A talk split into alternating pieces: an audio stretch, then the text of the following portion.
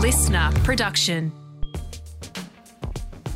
Hello, it's Katherine Gillies from Moon Muse, your Aussie astrology bestie, here with your daily astro tip for Tuesday.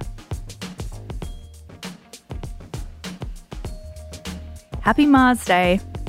Today, Venus, the planet of love, beauty, money, and self worth, moves out of strict, reliable, and secure Capricorn into free loving, eccentric, and rebellious Aquarius, where she'll stay until January 27. When it comes to dating or your own relationships, you may feel a little restless and in need of some freedom over the next couple of weeks.